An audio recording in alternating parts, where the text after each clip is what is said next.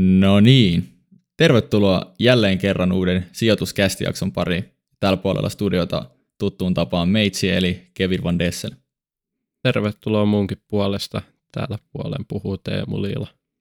Kyllä. Ennen kuin mä kysyn Teemulta tuttuun tapaan, että mikä on päivän aiheena, niin aluksi kaupallinen tiedote ekonomivalmennukselta. Kyllä, eli niin kuin moni jo tietää, niin ekonomivalmennuksella on startannut jälleen kauppikseen valmennus ja nyt jos siellä on ketään, kuka ei ole vielä ottanut omaa valmennuskurssia, niin ekonomivalmennuksella on ihan huikea setti. Ota vaikka kaverikin messiin ja lähde vähän skabaamaan. Siellä on sellainen osaamisen seuranta. Mä muistan itse, kun lähin ekonomivalmennukseen ja pari kaveri oli kanssa messissä, niin oli huikeeta vähän skabailla siellä. En nyt muista, että mihin levelille lopulta itse päädyin, että olinko mestari vai kylteri vai siellä Kylterilevelillä ainakin nyt päästy. Jep, mutta että sie- siellä on kyllä hauska, hauska vähän skabailla. Ottakaa vähintäänkin meidän jakson kuvauksesta linkki haltuun ja käykää vähän kattelee, että minkälainen setti siellä on luvassa. Kyllä. Meillä on itse asiassa toinenkin mielenkiintoinen, ei kaupallinen, mutta hyvin mielenkiintoinen tiedote tai jopa ilouutisia, jos mä näin uskaltaisin sanoa, ja Teemu voi jatkaa vielä näidenkin parissa. Joo, mä jatkan tiedotteena tänään. Uh, ihan huippujuttu. Me, me, meidän mielestä huippujuttu, koska me se ollaan suunniteltu ja me se julkaistaan, mutta sijoituskästin sijoituskilpailu on pikkuhiljaa täällä ja nyt niin kuin ei vielä julkaista tarkkoja speksiä, niitä on ihan lähiaikoina tulossa, ei maksa mitään ja ihan huikeat palkinnot, joten kannattaa pysyä kaikkeen kuulolla. Ehdottomasti huhut sanoo, että Suomen kovin sijoituskilpailu. Tota, ja kuten Teemu sanoo, kaikille ilmanen osallistuu ja ihan törkeän siistejä palk- palkintoja. Tota, joten pysykää kuulolla. Lähipäivät, lähiviikot tulee enemmän informaatiota ja sitten mahdollisuus lähteä messiin, niin korvat höröllä. Kyllä. Mutta miten sitten päivä itse aiheeseen? Joo, päivän aiheeseen nyt. No hei, Teemu, mikä on tämän päivän aihe? Joo, pörssit punottaa. Kevin, sun salkku ei varmaan näyttänyt kovin freshiltä tänään. Nyt on siis maanantai, tiistaina tulee jakso ulos. Meillä on ihan nyt niin kuin ajankohtainen setti tulilla tässä. Pörssi Kyllä. alkaa mennä täl, tältä päivältä kiinni ja saadaan heti huomisaamusta ennen pörssiavautumista jakso julki 24.1. nyt. Niin nyt voidaan sanoa oikeasti, että tälläkin hetkellä pörssit punottaa ja – lähdetään vähän miettimään tässä jaksossa sitä, että mitä siellä taustalla on, mitä siellä tapahtuu, miten tähän tulisi suhtautua ja sitten vähän katsotaan, miltä arvostukset näyttää ja jopa ehkä muutama konkreettinen laadukas yhtiö poimittuna tuohon listalle, että miltä siellä arvostukset näyttää. Joo, oliko se vähän, että pörssit alkoi punottaa tänään niin paljon, että kun niitä katsoo, niin sitten alkoi itselläkin vähän posket punottaa, punottaa ekaa Joo. kertaa. Että yle, yleensä tykkää identifioitua tämmöiseksi timanttikädeksi ja ei nytkään mitään paniikkimyyntiä tullut, mutta kyllä se aina ottaa vähän psyykkeeseen, kun katsoo, että sieltä, sieltä sulaa prosentteja prosentin perään pois.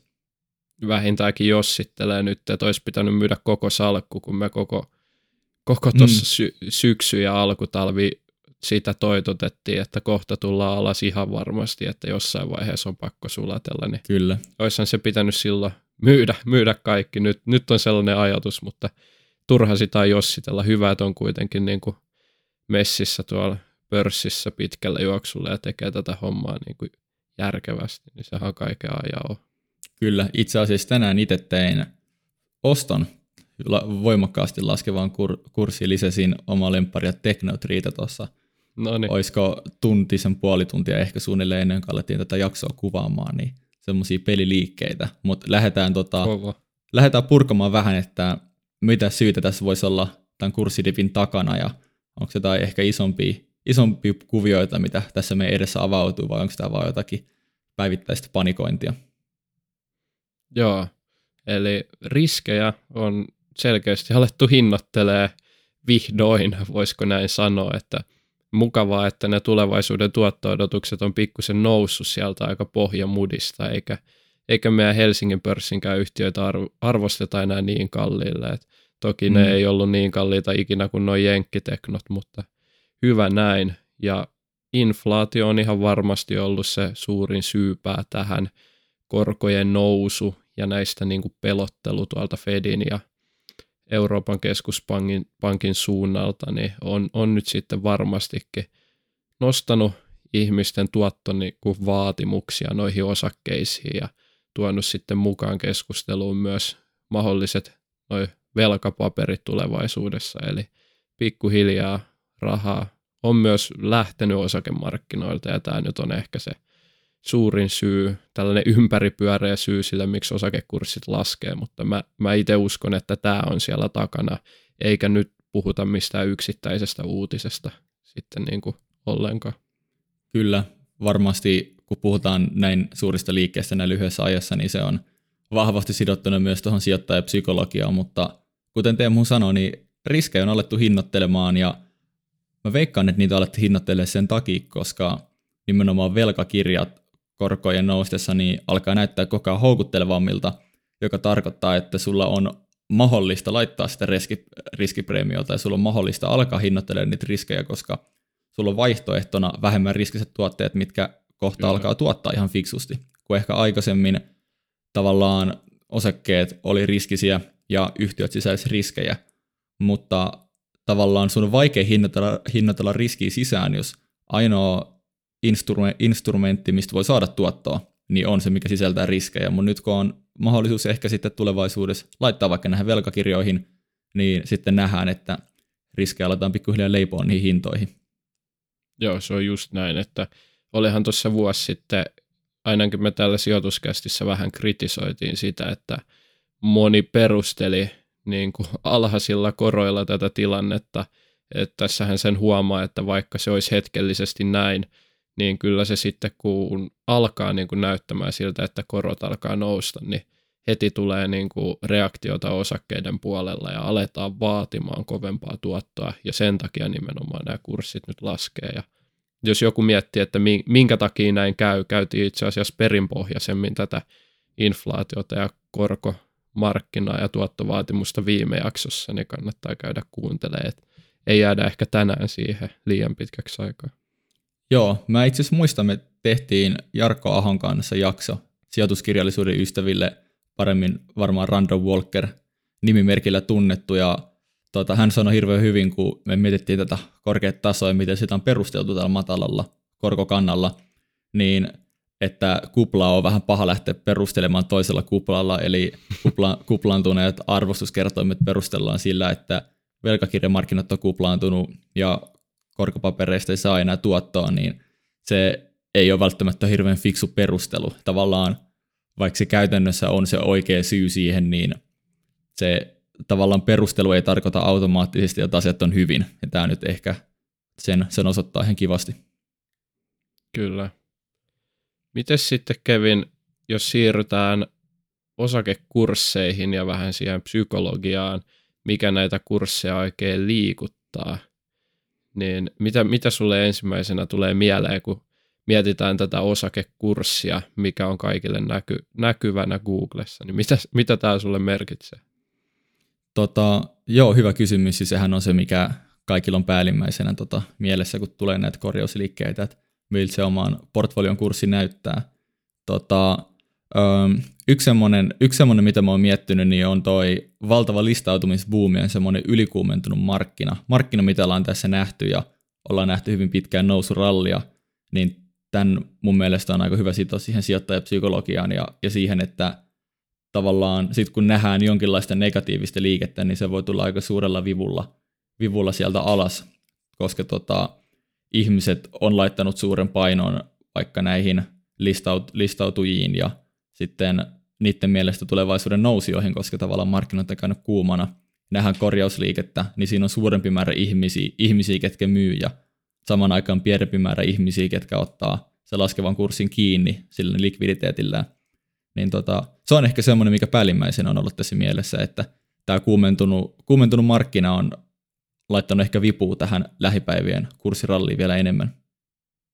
Joo, kyllä toi oli hyvä, että mainitsit tuon listautumis boomin, siitä päästäisikin ehkä ensimmäiseen tällaiseen vähän teori- teoreettisempaa pohdintaa, että mitä nyt tulisi ajatella, kun kurssit reagoi. Eli me voidaan jakaa nämä pääomamarkkinat vähän niin kuin primääri- ja sekun- sekundäärimarkkinoihin ja ajatella asiaa silleen, että tuossa primääri- eli ensisijaisella markkinoilla niin yritys myy omia osakkeitaan, omistusosuuksia yhtiöstään muille sijoittajille, jolloin sitten sijoittajat maksaa tämän yrityksen kassaan rahaa ja tämä on se ensisijainen tapa rahoittaa sitten yrityksen liiketoimintaa ja laskea liikkeelle osakkeita.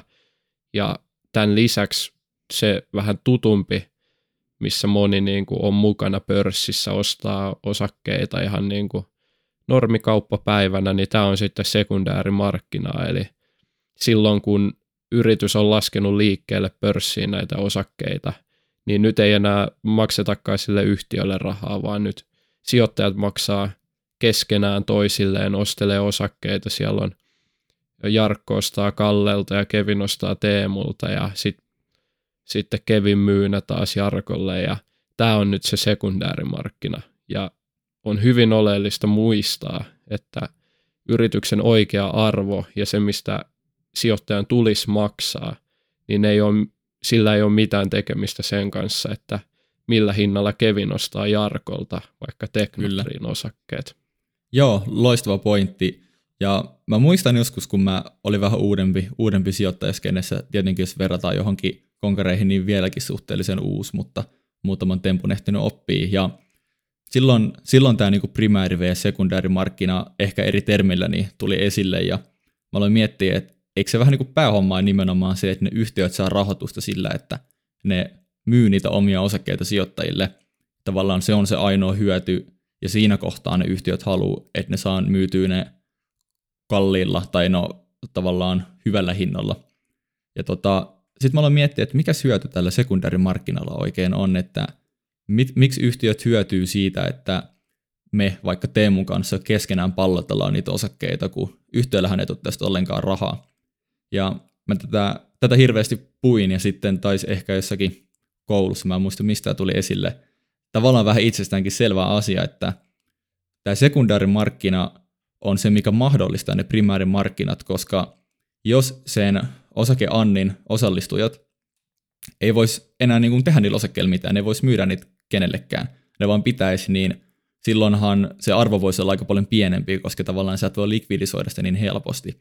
Niin nämä sekundäärimarkkinat mahdollistaa sen, että alun perin on se porukka, ketkä ottaa kopin niistä osakeanneista, ja sekundäärimarkkina tarjoaa vähän niin kuin likviditeettiä niille osakkeille, ja tämän takia myös yhtiöt haluaa pitää niin kuin huolen siitä, että niillä on hyvää sijoittajaviestintää, ja niiden osakekurssi heijastelee todellista arvoa, koska tämä sitten mahdollistaa sen, että jos halutaan tehdä vaikka osakeanteja yhtiön toimesta lisää, niin sitten sitä voi tehdä fiksulla hinnalla.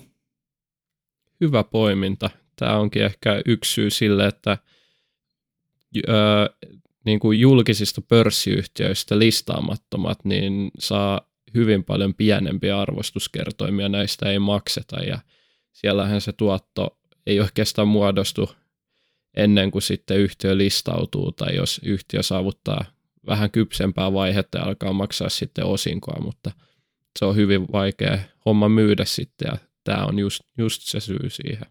Kyllä.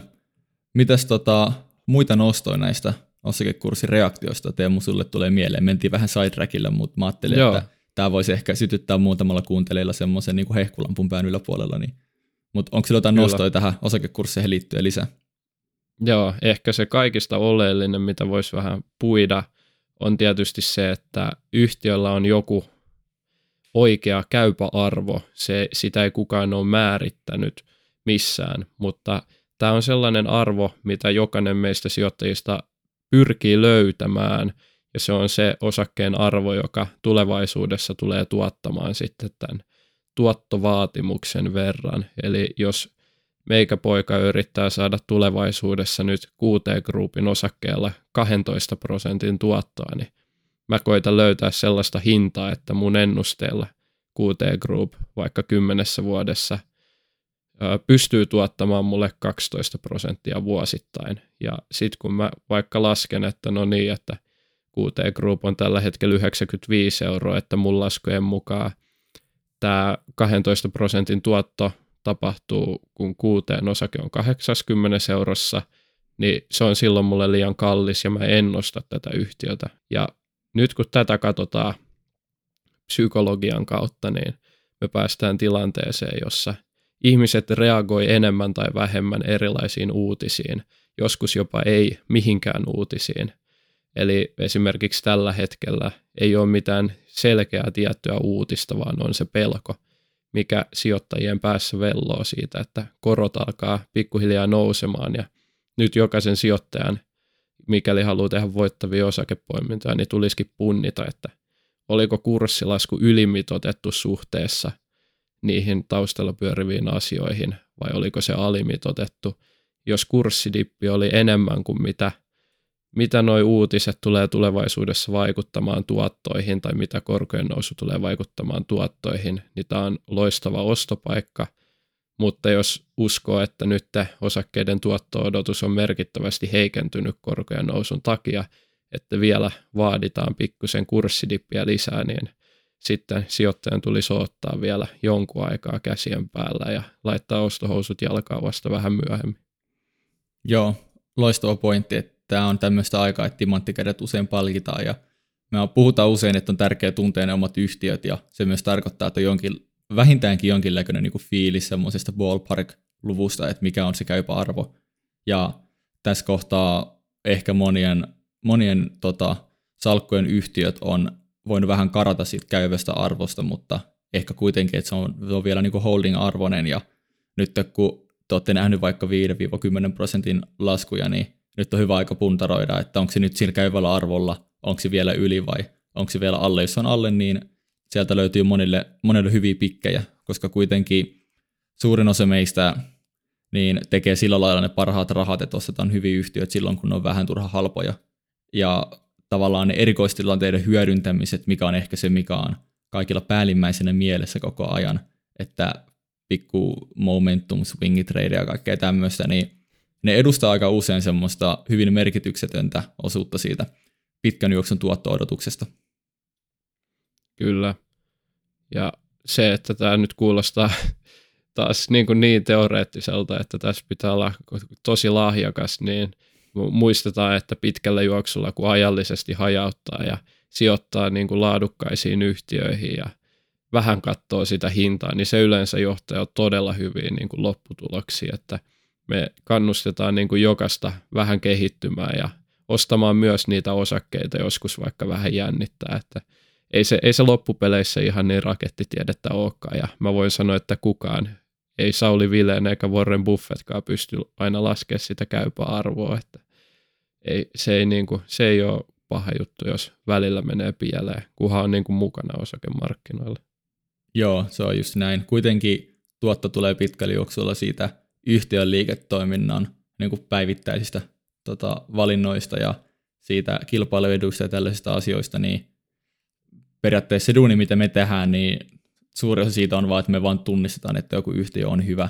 Ja sitten sen jälkeen mietitään, että, no, että voisiko nykyisellä hinnalla ostaa, mutta tavallaan se rakettitiede tapahtuu sen yhtiön sisällä ja siellä on, siellä on usein meitä huomattavasti fiksumpia kavereita, jotka tekee ne päätökset ja NS hoitaa niitä sun rahoja sun puolesta, että meidän pitää vaan holdaa niitä hyviä yhtiöitä.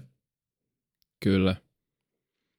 Pitäisikö meidän vähän pohtia tuota tämänhetkistä tu- tuloskuplaa, tai me joskus taidettiin möläyttääkin jaksossa, ja ei olla sen kommin puhuttu, että mitä sitten tulokset on kuplassa, niin mitä tämä tarkoittaa. Joo, tota, hyvä, hyvä nosto. Usein puhutaan niin kuin arvostuskuplasta ja se on, se on jotenkin helpommin ymmärret, ymmärrettävä asia ja siinä ehkä tarvii kyseenalaistaa sitä auktoriteettiakaan niin paljon, että tota, analyysit on väärässä YMS, eli arvostuskuplalla tarkoitetaan sitä, että osakkeet suhteessa niiden tulosten tulevaisuuden näkymiin ja myös nykyiseen tilaan niin on vain liian kalliita ja Tämä voi tapahtua monesta syystä, usein vaan niin ylikummentunut markkina. Markkina voi olla siinä taustalla, mutta ja se on ehkä ollut monella päällimmäisenä mielessä, että onko nämä arvostukset karannut, niin kuin, karannut niistä tuloksista. Mutta toinen näkökulma on, että itse asiassa nämä arvostukset on ihan järkevät näillä nykyisillä tuloksilla, ja tulosennusteella, joten se ei ole se ongelma. Ja sitten voidaan miettiä, että, no, että se ongelma ehkä on siinä, että ehkä ne tulosennusteet siellä takana, joihin suhteutetuna arvostukset on fiksuja, ne tulosennusteet on väärin. Eli vaikka keskimäärin arv, tota, pohdittaisiin vaikka, että Helsingin pörssin yhtiöt kasvaisi vaikka 15 prosenttia keskimäärin seuraavat kaksi vuotta nettotulokselta. Ja sitten voidaan katsoa historiallisia tilastoja ja pohtia tavallaan markkinatilannetta, ja sitten voidaankin tulla siihen johtopäätökseen, että okei, no jos tämä toteutuisi, niin oltaisiin hyvällä tasolla, mutta ei mitään chance, että tämä tulee toteutumaan. Ja riippumatta, että missä kupla on tai missä ne vääristyneet odotukset on, onko ne tulosennusteet vai arvostukset, niin lopputulos on sama. Eli pörssit punottaa ja sijoittajille tulee paha mieli. Kyllä. Mä kaivoinkin tähän pari tunnuslukua Inderesin seuraamista yhtiöistä ja voitaisiin katsoa vähän miltä noin oman pääoman tuotto ennusteet näyttää seuraavalle vuodelle versus sitten tuohon historiaa kolme edellistä vuotta. Tämä pisti mulle silmään, kun kasailin yhtiöitä Exceliin ja just toi, mitä Kevin äsken mainitsit toi, että onko ennusteet lankulla tai ollaanko me sitten pörssitasolla hetkellisesti niin kuin turhan kovissa tuloksissa, joka ei ole kestävää, niin nyt jos me katsotaan oman pääoman tuottoa, niin tälle vuodelle ennustetaan pikkusen vajaa 14 prosentin oman pääoman tuottoa. Eli nyt kun julkaistaan Q4-tulokset, ollaan jo aika lähellä, lähellä sitä 14 prosentin roeta, kun sitten vertaa, että historiallisesti ne on pyörinyt jossain yhdeksässä ja puolessa prosentissa nyt lähivuosina, niin tossahan on yli neljän prosenttiyksikön ero – ja se on hyvin, hyvin merkittävä. Hyvin merkittävä, että voidaan puhua, että ainakin yhtiöt tekee niin kuin aivan loistavaa tulosta Helsingin pörssissä tällä hetkellä. Toivottavasti se on pysyvää ja pääoman sitoutuminen on niin kuin vähenevä koko ajan. Pystytään käyttämään teknologiaa hyödyksi, mutta toi, että se 50 prosentin verran tuolta niin kuin nousee nyt yhdessä vuodessa, niin kuulostaa aika hurjalta kyllä. Joo, kyllä. Ja mä oon itse yrittänyt miettiä, että onko se mahdollista, että yhtiöt voi pitkällä juoksulla tehdä keskimäärin tai mediaaniluvulla katsottuna parempaa oman pääoman tuottoa. Ja se oli hyvä pointti, mitä sä sanoit, että pääomaa sitoutuu vähemmän. Me nähdään enemmän niin kuin digitalisaation painottavia yhtiöitä, mitkä ei oikeastaan tarvii sitä pääomaa ihan hirveästi. Että se perustuu siihen, että niillä on joku tämmöinen – esimerkiksi softa, ja sehän skaalautuu loputtomasti, että sitä voi ostaa niin monta kertaa kuin haluaa, ja periaatteessa ne kulut, kulut on neuse eikä pääomaan sitoudu. Mutta, mutta samaan aikaan sitten tuleeko jotkut niin kuin talouden, talouden niin kuin lait vastaan siinä kohtaa, että tavallaan voiko yhtiöt tuottaa sille omalle pääomalle kuitenkaan pitkällä juoksulla sitten niin kuin merkittävästi esimerkiksi vaikka bruttokansan tota, kasvunopeutta tai historiallista pörssin tota, niin kuin tuotto enemmän, niin mulla on, mulla on vahvat epäilyni siitä ja mun mielestä oman pääoman tuotto ei ole ihan hirveästi vaihdellut tässä niin kuin pörssin, pörssin historian saatossa. Voit korjata, jos on väärässä. No, mulla nousee nyt lähinnä se mieleen, että jos mietitään historiallista tuottoa pörssissä, niin sehän seuraa pitkällä juoksulla varmaan aika täydellisesti oman pääoman tuottoa. Että jos mm. yhtiöt pystyy tekemään omalle pääomalle keskimäärin yli 9 prosenttia, niin pörssikurssit pitkällä juoksulla nousee yli 9 prosenttia. Eli se, että niin kuin sä pystyt saamaan pääomalle, se, sille sijoitetulle pääomalle, jos ei nyt lasketa velkavipua mukaan, niin juuri ton, ton saman summan, mitä ne yhtiöt tekee siellä taustalla, mihin sä sijoitat. Ehdottomasti. Onko se kaivannut meille mitään muita herkullisia lukuja, lukuja mediaaneja sun muita? Joo, hy- hyvin arvattu tai luettu, että me- mediaani PE 2021 ja 2002, ei kun anteeksi, niin joo, 2021 vuodelle ja 2022 vuodelle kaivoin ja Joo. Mä tein tämän ensimmäistä kertaa 29.12. julkaisin Twitteriin postauksen tähän liittyen. Saa muuten mua ja Kevinia nykyään seurata myös Twitterissä, löytyy meidän ihan omilla nimillä. Kyllä. Niin tällöin uuden vuoden, ei ihan aattona vielä, mutta melkein ihan muutama viikko sitten, niin Helsingin pörssin mediaani PE-luku tälle vuodelle tai loppuneelle vuodelle oli 20,6 Inderesin ennusteella ja vuodelle 2022 16,9. Ja nyt tänään tarkistin juuri päivitetyt tiedot näiden kurssilaskujen myötä, niin ne on laskenut noin 18 ja vähän päälle 15, eli niin kuin huomattavasti tullut ilmoja pois sieltä. Et nyt jos tuohon vielä saadaan se odotettu 4 prosentin tuloskasvu, mitä ollaan povattu, anteeksi 4 prosentin BKT-kasvu taitaa olla, ja mm. olisiko se sitten jopa yli 7 prosentin tuloskasvu, niin me ollaan ihan hyvässäkin jo tilanteessa, että nyt niin kuin vihdoin on avautunut pelipaikkoja tuolta pörssin puolelta meidän niin kuin suomalaisille. Kyllä. Tota, tämä on tämmöinen kunnon sillisalaatti, kun tulee vaan uusia näkökulmia ja mihinkään ei saa vastausta, mutta toisaalta jos meillä olisi näihin asioihin vastaus, niin tota, tehtäisiin ehkä vähän enemmän rahaa vielä sijoittamisella. Mutta sitten mä mietin, että kun tulosennusteet on hemmetin kovat tällä hetkellä, ja Teemun kaala on tässä vähän kyseenalaistettu, että voiko ne olla niin kovat, mutta mikä ei ole ehkä meidän sukupolven sijoittajalle hirveän, ollut hirveän niin ajankohtainen juttu, mutta sun tuotto-odotus sitten suhteutettuna siihen reaalituotto-odotukseen, eli kun inflaatio tuota, raapastaan siitä tuotosta, tuotto-odotuksesta pois, niin yhtiöiden itse asiassa pitää päästä aika korkeisiin tuottokasvuihin ja tota, hyvin tuloksiin, että inflaation jälkeen niin kuin, rahan ostovoima kasvaa merkittävästi tai niin kuin ollenkaan.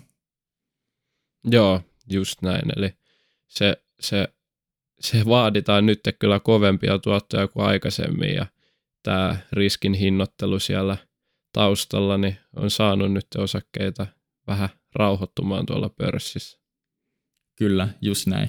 Semmoinen juttu, mitä mä ehkä suosittelisin kaikille sijoittajille tällä hetkellä, tai nyt kaikille, mutta etenkin niille, ketkä ei ole ollut semmoisessa markkina-ajassa, että on ollut merkittävää inflaatiota, tota, joka on myös Teemulle mulla aika uutta, niin ei kannata välttämättä olettaa, että se mikä on toiminut lähiaikoina, niin tulee toimimaan tulevaisuudessa ja että lähivuosien hyvät tuotot on takuu tuleva, tulevistakin hyvistä tota, ö, tuotoista, että ehkä semmoiset niin tuntosarvet pystyssä tarkkailee, että et, et mikä on se niin kuin voitta, voittava strategia. Me puhuttiin Teemu mukaan esim. hinnoitteluvoimasten yhteyden merkityksestä inflaatioaikana. Ja tota, se saattaa olla se voittava strategia, saattaa olla, että ei ole. Mutta suosittelen kaikille semmoista tietynlaista tuntosarvet pystyssä sijoittamista tässä lähivuosina. Kyllä. Haluatko Kevin kuulla vielä jakson loppuun muutaman poiminnan Helsingin pörssin niin kuin yhtiöistä? Mä otin muutaman laadukkaan yhtiö. Joo, mielelläni anna mennä. Ja just päivitetty vähän nämä Inderesin ennusteella ja Inderesin sivuilta poimittu. Puhuin Kevinin kanssa WhatsAppissa, että alkoi niin kuin pitkästä aikaa oikeasti näyttää houkuttelevalta, houkuttelevalta, että ihan eri lukemissa pyöritään nyt kuin muutama kuukausi sitten. Ja ajattelin, että voishan tässä jaksossakin nyt huikata, kun joskus jotkut on tullut kyselemään, että voiko, voiko enemmän näitä keskusteluja avata täälläkin, kun me kuitenkin Kevinin kanssa pohditaan paljon näitä osakkeita, niin ihan omalta seurantalistaltani ei, ei todellakaan mitään sellaisia, mitä on nyt välttämättä menossa ostamaan tai myymään, mutta kokosin vähän niin kuin seurantalistan yhtiöitä. Ja tässä tulee niin kuin 2022 luvun 2022 vuoden PE-lukuja, eli Teknotri on 14,2, Harvia 19,1, QT Group 52,8. Tämä on itse asiassa laskenut todella paljon, vaikka kuulostaa kovalta, niin kuuteella on ihan älytöntä kasvua edelleen ja laadukasta liiketoimintaa, niin vaikka, vaikka tässä listassa noin korkea, niin alkaa pikkuhiljaa ole jo niin kuin siedettävällä tasolla ja tuollaisella niin kuin ei, ei millään bumtsibum tasolla. Kyllä.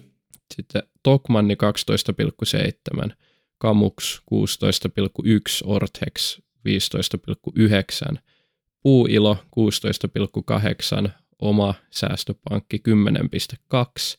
Toi her- Rovio, herkullinen. Kyllä, Rovio 16,5, Soltek 13,3, verkkokauppa 17,3 ja Remedy 35,5 toinen listan kasvujätti. Toivon Joo. mukaan. Niin, toivon mukaan. Tuossa tota, oli aika hyvä lista tosi laadukkaita yhtiöitä. Kannattaa muuten, jos joku oli uusi, niin ottaa, ottaa itsekin tutkimukseen tota, ihan parhaimpia suomalaisia niin kuin laadukkaimpia yhtiöitä. Tota, alkaa vaikuttaa ihan fiksulta hinnoilta. Tietenkin iso kysymys on, että päästäänkö näihin ennusteisiin, koska jos ei päästä, niin, niin kun, no tietenkään PE-luku ei tunne tänään halvalta, mutta sitten voi olla, että se kurssi reagoi vielä merkittävästi negatiivisemmin, tota, kun nyt puhuttiin ylikuumentuneesta markkinasta. Mutta joo, samaa mieltä teen mukaan, että nyt alkaa löytyä hyviä pikkejä, jos vaan, vaan tota, timanttikädet pitää ja, ja voi olla, että kurssi, kurssiheilunta jatkuu vielä huonoon suuntaan, mutta se on vaan vielä enemmän hyviä pikkejä. Että jos on pitkäaikainen, pitkäaikainen sijoittaja ja tota, jos on vaikka enemmän, enemmän sijoittajauraa edessä kuin takana, niin tämä luo ihan mahtavia, mahtavia mahdollisuuksia ihmisille. Kyllä, nyt kannattaa nimenomaan pysyä positiivisena miettiä sitä kautta, että jos omistat jotain yhtiötä ja harmittaa, harmittaa, että se punottaa, niin eihän silloin sulle mitään väliä, että Kevin on nyt myynyt sitä jollain halvalla hinnalla siellä, että se on Kevinin paha sitten siinä vaiheessa. Ja nyt keskitytään siihen, että pikkuhiljaa, jos on sitä käteistä vielä jäljellä, niin lähdetään allokoimaan sitä pörssiä. Ja itsellä muistaakseni nykykurssien mukaan on noin 14 prosenttia salkusta käteisenä. Ja en tiedä, voi olla, että tässä tällä viikolla, jos kurssit edelleen dippaisi muutaman prosentin, niin voi olla, että tuosta pari prosenttiyksikköä lähtee pörssiin, mutta otetaan edelleen maltilla, että saadaan sitten, kun veri virtaa oikein kunnolla kaduilla, niin saadaan sitten vielä ne suurimmat pikit poimittu. Kyllä, ja jos tota, käteistä on tullut säästeltyä, niin vaikka nyt alkaa aueta ostopaikkoja, niin ei välttämättä kannata dumppaa sitä kaikkea, kaikkea kerralla, ja kannattaa myös muistaa, että jokainen dippi ei ole ostopaikka, Kyllä. Vaikka, vaikka sillä lailla on nyt tässä lähiaikoina tuntunut. Ja, mutta sitten taas toisaalta, jos hyvä yhtiö putoaa sen teidän mielestä alle käyvän arvon, niin se usein on hyvä ostopaikka, että tota, mieli avoinna ja kädet timanttina, niin se on ihan hyvä lähtökohta tämmöiseen markkinatilanteeseen. Hyvä vinkki. Mutta jakso alkaa olla pikkuhiljaa purkissa.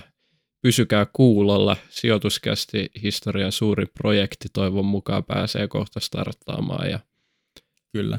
Kannattaa, kannattaa olla nyt hereillä. Ottaa sijoituskästin Instagrami haltuun sijoituskasti ja samalla mun ja Kevinin Twitterit meidän nimillä Teemu Liila ja Kevin Van Dessel, niin pysytte ajan tasalla. Kyllä, jos kuuntelet YouTubessa, niin tota, tykkäät tästä jaksosta ja ota meidät seurantaa ja myös Spotifyn puolella ota meidät seurantaa, niin kuulet uudet jaksot. Ja Teemu ja minä ollaan painettu ympäri kellon tämän sijoituskilpailun edestä, tulee hemmetin kova setti, niin pysykää ehdottomasti kuulolla. Mutta se on ensi kertaa. Kiitos ja morjes. Morjes.